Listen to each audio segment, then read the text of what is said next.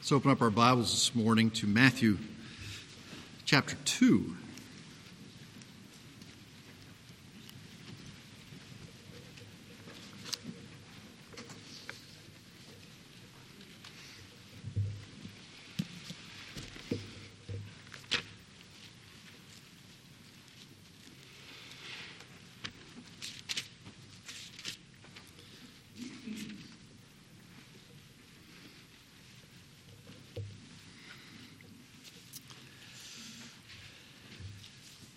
Matthew chapter 2, and today we're going to look at verses 13 through the end of the chapter.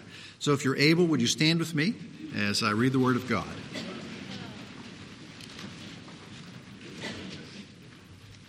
Heavenly Father, we ask your Holy Spirit to come upon us, enlighten us, open our eyes, open our hearts, that we might understand your Word, not just as the words printed on the page, but as the living Word as your revelation to us and how it should cause us then to live. We ask this in Christ's name. Amen. So, Matthew chapter 2, verses 13 through 23. Now, when they had departed, behold, an angel of the Lord appeared to Joseph in a dream, saying, Arise and take the child and his mother and flee to Egypt, and remain there until I tell you. For Herod, Herod is going to search for the child to destroy him. And he arose and took the child and his mother by night and departed for Egypt, and was there until the death of Herod. That was spoken by the Lord through the prophet might be fulfilled, saying, Out of Egypt did I call my son. Then, when Herod saw that he had been tricked by the Magi, he became very enraged and sent and slew all the male children who were in Bethlehem and in all its environs from two years old and under, according to the time which he had ascertained from the Magi. Then that which was spoken through Jeremiah the prophet was fulfilled, saying, A voice was heard in Ramah, weeping and great mourning, Rachel weeping for her children, and she refused to be comforted because they were no more.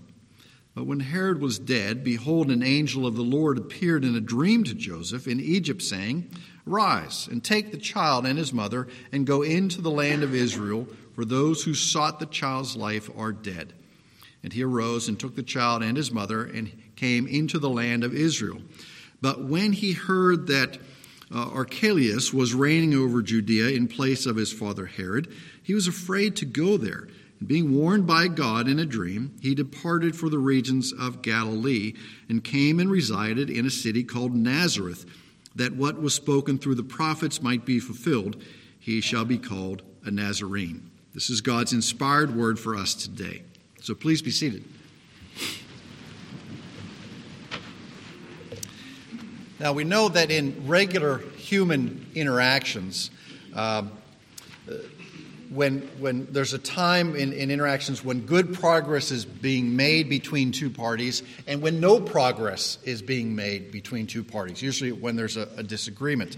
Um, and typically, when no progress is being made, I'm going to stereotypify this, it, it's, it will say this because one party has lost its temper, his or her temper, and they just begin to become you know, angry and they no longer think rationally or process things and, and they just start to scream. And, and maybe uh, you grew up in a household where there was a lot of, of screaming and yelling and, and you understand that. And maybe you grew up in a very quiet um, household where people would talk to one another rather than, than yell at one another. Um, whenever I, I, I, deal with couples before they get married, it's interesting to find out which ones come from a loud background and which ones come from a quiet background. And then I say, well, how are you two going to disagree and interact? Because when the loud one starts to be loud, what's the quiet one going to do? Get, get quieter, get quieter. So that, that's a problem. So, uh, all that to say is, I want you to jump to verse 16 here, and we're going to see an example of what happens when, when we let anger overcome us here. Then, when Herod saw that he had been tricked by the Magi, he became very enraged. Now, if, if we look at the word enraged, that's a pretty powerful word just to start with. Okay? But then you add very in front of it and you get an extra level of it. And, and really, what this means in the Greek is simply out of control. Herod is so angry, he is so enraged that, you know, not just one vein, but both veins on his forehead and his neck, veins on his neck are sticking out, and he's yelling and he is irrational, and his anger has completely overcome any rational thought or process. That's what the Greek, that's the painting we get from the Greek word there. Uh, he is unable to control anything, he's just out of control. And why? It's because the Magi didn't come back and tell him about where Jesus was born. We see that having been warned, verse 12, having been warned by God in a dream not to return to Herod, they departed for their own country by another way. They, we know that God was able to see through the plot of Herod. Herod was just kind of uh, sandbagging the Magi and said, Oh, come and tell me where he is so I can go and worship the king too. No, no, no. When Herod heard that there was another king that was going to be born, any challenge to him, as we'll see in a moment, he dealt with very harshly. And in fact, he was so enraged that the order goes out that every male child under two years old and under was to be killed in, the, in Bethlehem and the surrounding area. Now, um, it's interesting that what we call the murder of the innocents is not listed for us, historically speaking, in any of the ancient manuscripts or any of the, the histories. The historian Josephus um, does not record the slaughter of the innocents in, the, in Bethlehem in that area. He does, however, now, now Josephus was, was a, a, Jewish guy who was captured by the Romans, and the Romans liked him so much as a historian that they had him write the history of their time during mostly the first century. Um, so when we, we refer back to Josephus quite a bit because we find that his history is often confirmed by other sources. Now, he was writing for the Romans, so what's, what's the thing? The uh, uh, victors write the history, so the Romans were the victors, so they wanted to look good in history. But Josephus does give us a pretty good picture of what went on. But he doesn't eh, record the murder of the innocents, but he does record a lot of things about Herod. So we can deduce from the way that Herod acted that going out and killing every male child under two years old was just standard operating procedure for Herod at that time. Let me give you some insight into Herod. He was crowned king of the Jews by the Roman Senate in about 40 BC. And when he returned to Israel, the first first thing on his list was to get rid of everybody else who threatened his kingship. And, and that was everybody who was from the Hasmonean line, the Hasmonean line, the predecessors. So um, let me think. Antigonus was executed. Uh, Herod killed 45 other men from Antigonus's party. Uh, that was part of the Hasmoneans. He killed John uh, Hyrcanus uh, over a plot to overthrow him about 30 BC. He eliminated his brother in law, Aristobulus, who was an 18 year old high priest. Um, he killed his Hasmonean mother in law, Alexandria. Uh, she was the mother of his favorite wife, Mariamna, whom he later killed. I'd hate to be his least favorite wife. Okay, um, uh, so on and on. This this was normal, and, and in 7 BC he had 300 of his military leaders executed because he thought there was a plot to overthrow him. So the best way to do it was to wipe everybody out who may be included in that plot. He had a number of Pharisees executed that same year when a prophecy came through the Pharisees that said his kingship would be taken from him and given to someone else. Well, with all of these things circulating and the prophecies, you can understand that when the Magi show up and say, Where's the king of the Jews? Uh, Herod gets pretty upset. And when he can't get to him, he just says, Well, in, just in case, I'm going to kill everybody of two years' age or under. Now, the question is is this a big deal? Well, uh, sir, the killing of the innocents is always a big deal. How many could there have been? Well, the Orthodox Church in America um, puts the number at 14,000, which um, I don't really agree with. Um, now, I did a little, little local research. There were 50, about 56,000 babies born in Alabama in 2016. I couldn't find the figures from Madison County. You'd think that would be easy to find, but I, I couldn't find them. Um, so we'll just stick with 56,000. Uh, let's say there were um, uh, 5,000 born in Madison County. It was, it was, a nice round number. 300,000 people in Madison County. Uh, so you get an idea of the numbers. Well, we're talking about Bethlehem, which was this little bitty village. Not very large, not Madison County, not Huntsville, not Madison, no big town like that. This is a small village that we're talking about with maybe a few hundred people in its area and maybe in the surrounding area. So, uh, according to uh, the eminent scholar Randy Jenkins, I think there's about a dozen. Okay?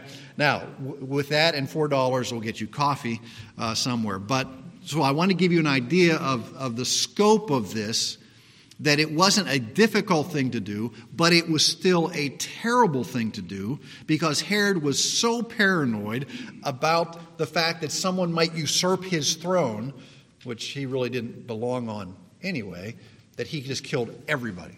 Everybody who was a threat to him, he killed. Well, nobody really in history notices this except Matthew the gospel writer Matthew. And he looks back to the Old Testament prophet Jeremiah, and we see this in verse 18. Um, as, as, as he quotes Jeremiah here and applies it to the killing of the innocents. And we'll see more of that in just a, just a second. We see many other places in the Old Testament where prophecies about the birth of Christ and the things of Christ and his life are very specific. Micah chapter 5 says he will be born in Bethlehem. Very specific.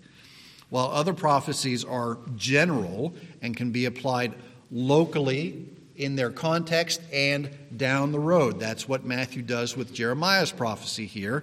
The voice was heard in Ramah, weeping and mourning, Rachel weeping for her children. That prophecy had a local application as well as the application that Matthew uses here during the birth of Christ. And then there are other prophecies that we'll call um, typological. So the Old Testament sacrificial system was a type of prophecy, and what was it prophesying? The sacrifice of Christ. It was pointing to. We call them typological. The sacrificial system was a type of sacrifice of Christ. One of the most important things that we learn from this passage, from verse 13 to 23, is the extent to what extent Christ's person, his life, and his circumstances were foretold in the Old Testament and how he his life was shaped by the book, and the book would be the Old Testament scriptures. Matthew has a theme which flows throughout his gospel that the life, death, and resurrection of Christ, these are all fulfillments of Scripture. We see this in verse 15, uh, what was spoken by the prophets. And therefore, uh, and there was until the death of Herod that what was spoken by the Lord through the prophet might be fulfilled. Out of Egypt did I call my son.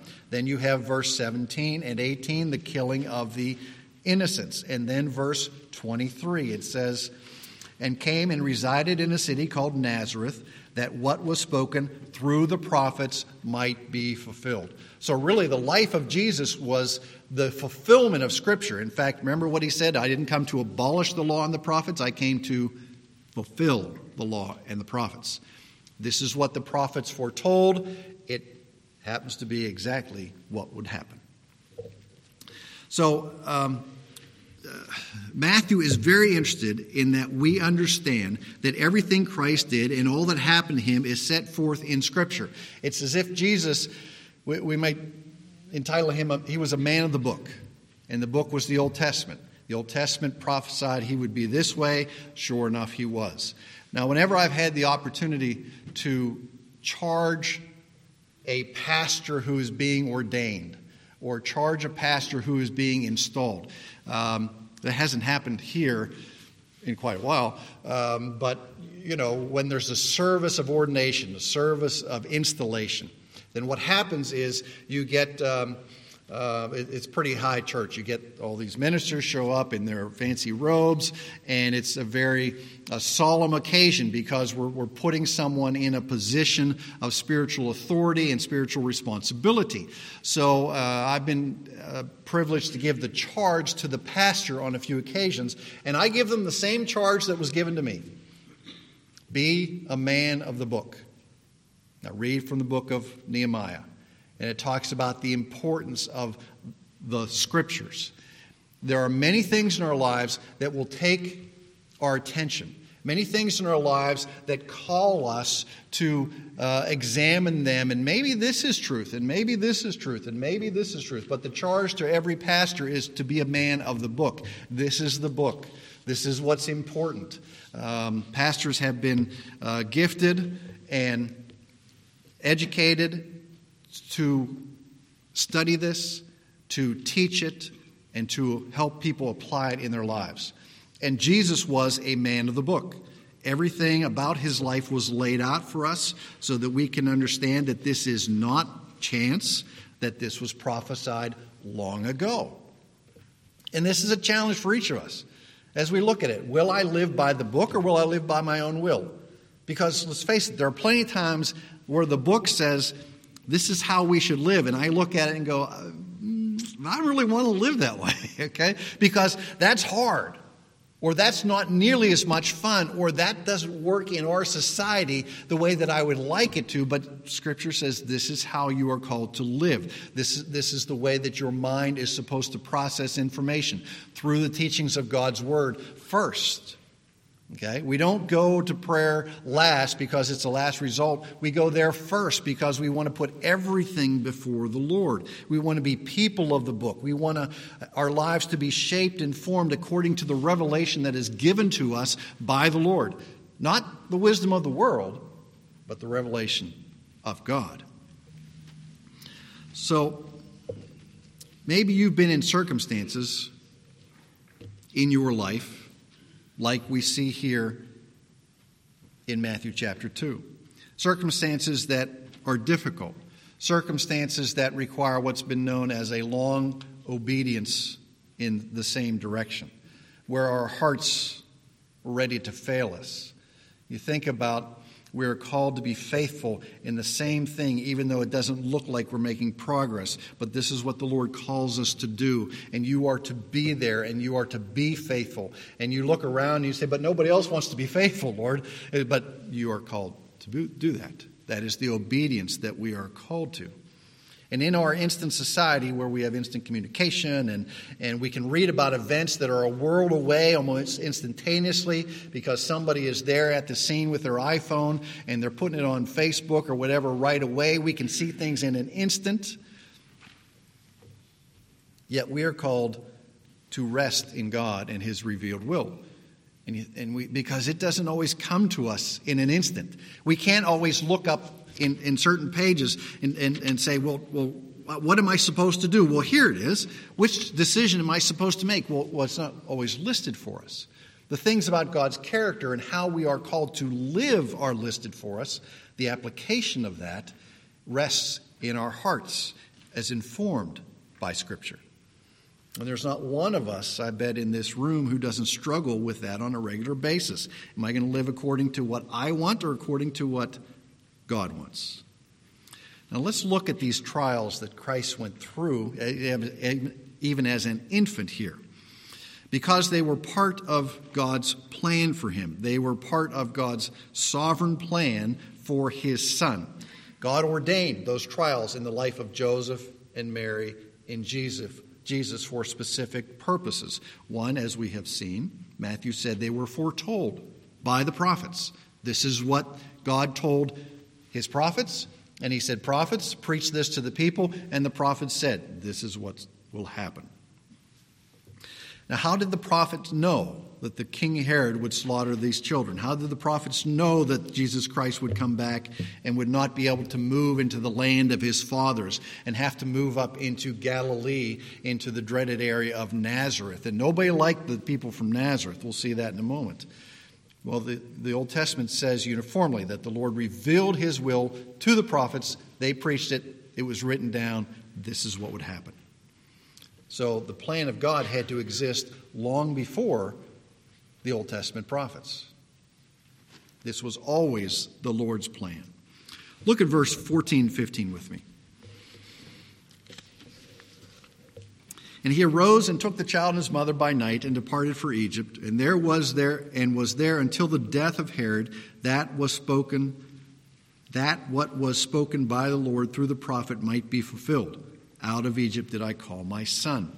Now, Egypt would have been a, uh, outside of the prophetic place to be, it was also probably a Jewish enclave in Egypt. When the Romans took over areas, they didn't always clean things out. They simply put their people into rule. So Alexandria, or, or uh, yeah, Alexandria was probably a had a pretty large Jewish population. So Joseph may have had friends or family who were already there uh, living. So that was a place to some degree of safety and security for them. Um, and Egypt was also outside the jurisdiction of Herod. So even if he knew that they were there, he couldn't go and do anything about it. Now, we know the book of Hosea is all about the relationship between a prophet and his wife. Now you say, Hosea, how did we get there? You'll see in just a second. Hosea is the prophet and Gomer his wife. She is unfaithful, eventually ends up in a brothel, and Hosea goes and redeems her out of that and brings her back brings her back into the house. And it's a clear portrait of God and Israel in the Old Testament, and God is faithful to deliver his prom- on his promises. So here's the fulfillment from Hosea chapter 11 the Messiah and the fact that they travel to Egypt, where his father calls him out of Egypt and he's to save his people. So that's a prophecy from Hosea chapter 11. Then verses 22 and 23. But when he heard that uh, Archelaus was reigning over Judea in place of his father Herod. He was afraid to go there, being warned by God in a dream. He departed for the regions of Galilee. So the Lord comes back with his parents from Egypt after Herod's death. And Herod, by the way, died fitting of a man who was that evil.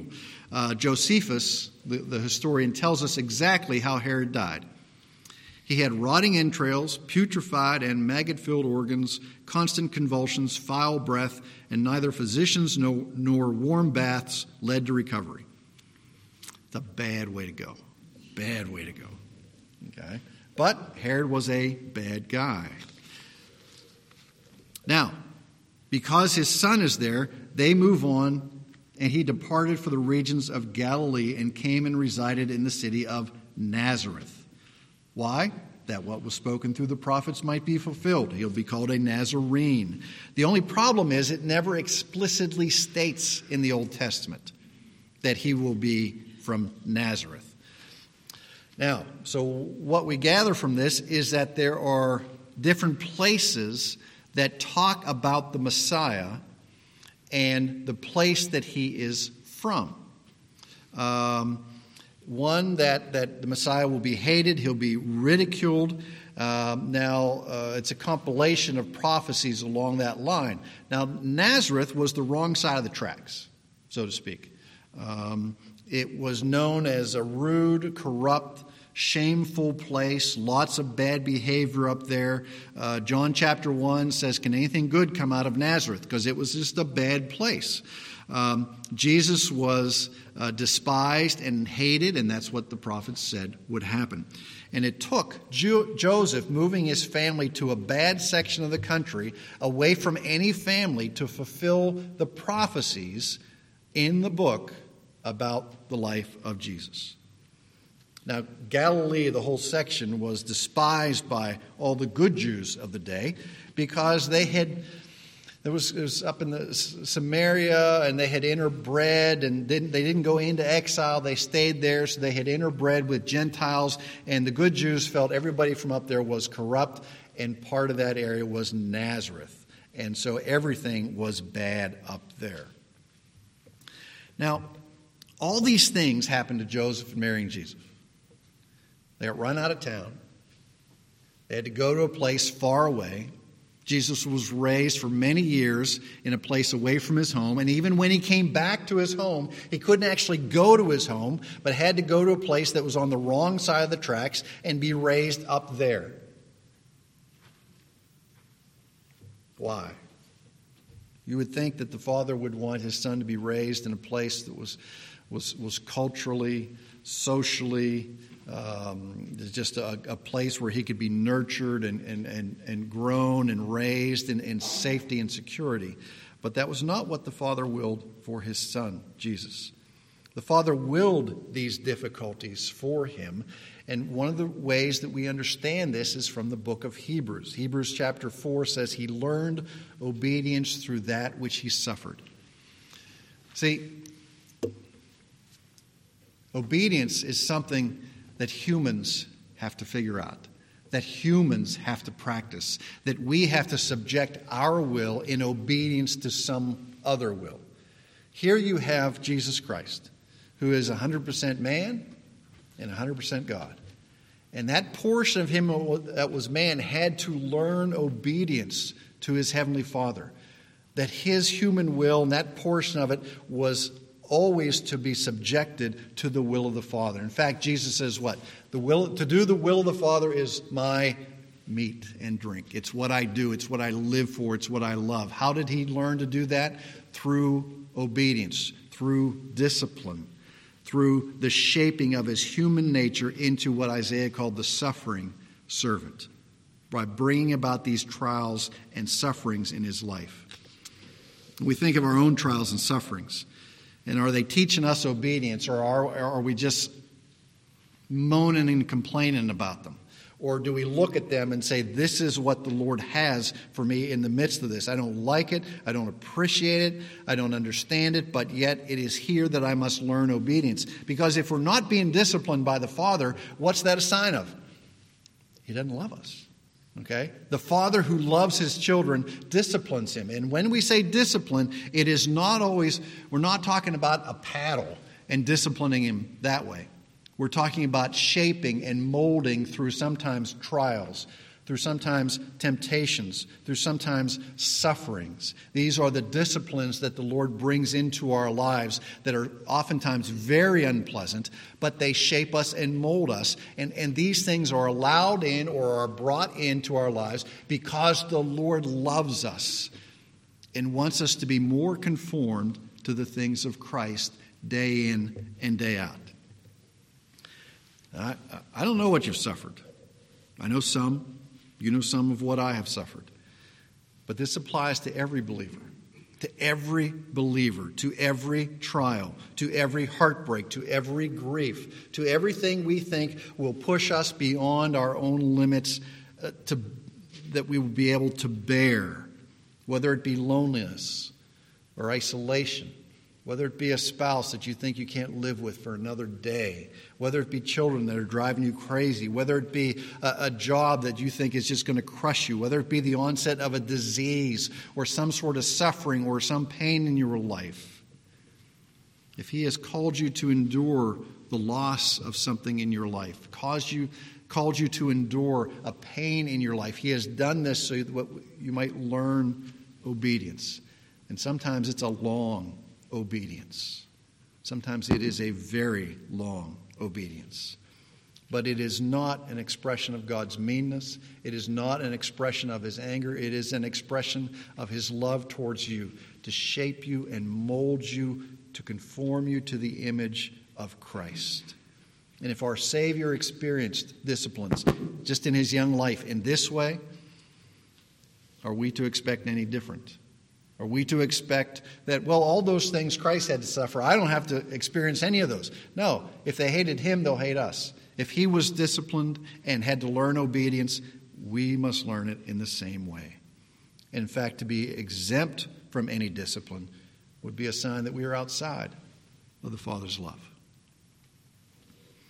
So when you do not think you can bear it, another second, whatever it is in your life, remember it was the Father's will to send His Son into the valley of despair, into very difficult times because of His love for Him, that His Son would learn obedience, that His Son would learn to love His Father even more. Let's pray.